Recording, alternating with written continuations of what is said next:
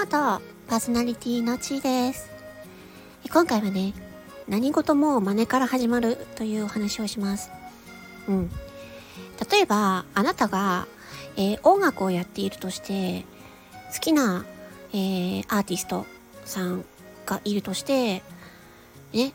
その好きな曲をねなんか楽器で弾きたいなと思ったらまずそのアーティストさんの曲の真似をしますよね。耳コピってよくあの言われますけど耳で音をコピーして耳で聞いたまま真似をするみたいな。っていうのもあるしその音楽じゃなくてもいろんな方面で何かを習うだったら真似をするっていうのはなんか王道だよなって思ったんですよね。でたまたまあの昨日ですね私自分のうんと声の練習をしていてで私がすごいあのこのこの声優さんいいなって思ってる方がいてその声優さんがあのいろんな声であの喋っているめちゃめちゃすごい速いスピードでそのいろんな声を使って喋っているのをひたすら繰り返し聞きながら同じような声を出しながら同じ言葉を言うっていうのをひたすらひたすら繰り返してたんですね。うん。で、まだ、そういう、まだその、その、その練習については、まだ完璧には、まだできてないんですけど、なんかそういうことかもしれないなって、なんかちょっと思ったんですよね。あのー、このスタンド FM でもそうだと思うんですけど、やっぱりその自分が、その、なんていうのかな、あ、この人の放送いいなって思ったら、まずはその人の真似をしてみるっていうね。あの、まあ、練習でね、練習として、その人が、え、その人の放送の喋りを耳から聞いてそのまま一緒に話してみるっていう。私、あの、このスタンド FM の配信者さんで、えー、スタイフ聞く瞑想っ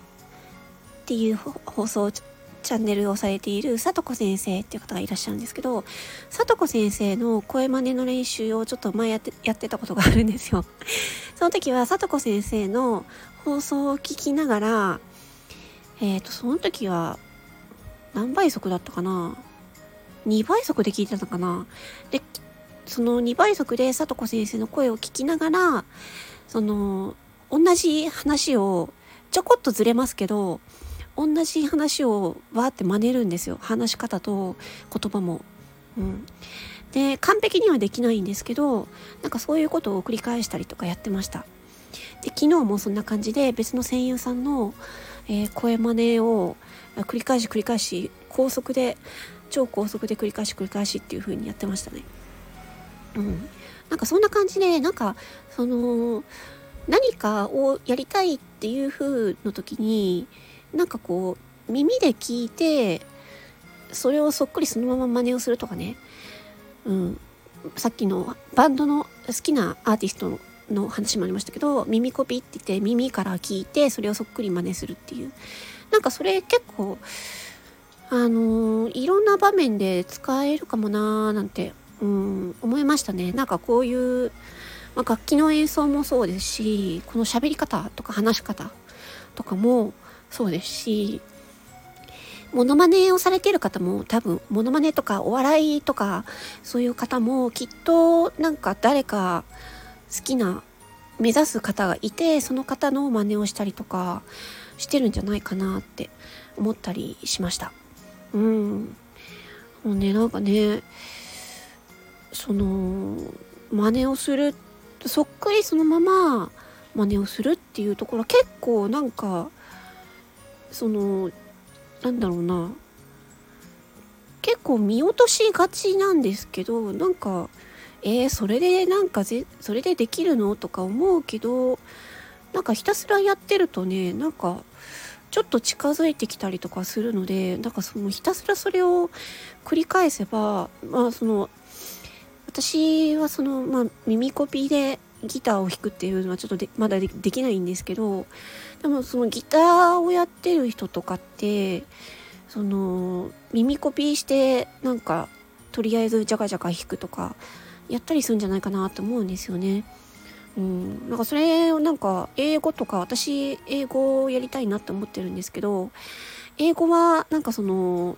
リスニングがすっごい苦手ででもうなんか知らない単語が出てくると全然わかんなくなっちゃったりとか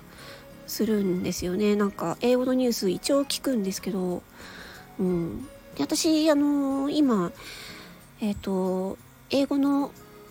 うんスタンド FM の英語のえっ、ー、と放送をねさっきあの有料コンテンツでちょっと聞いたんですけどね。あなんかすごいなと思って。うん。なんかやっぱ英語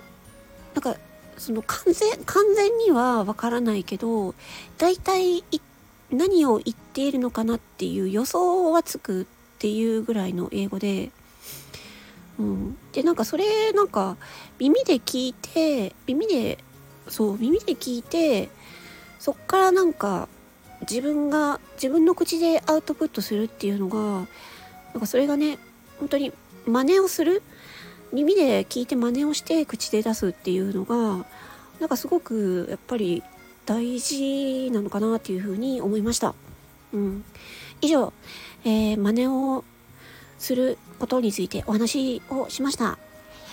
魔法の恋のとパーソナリティのちーでした。ありがとう。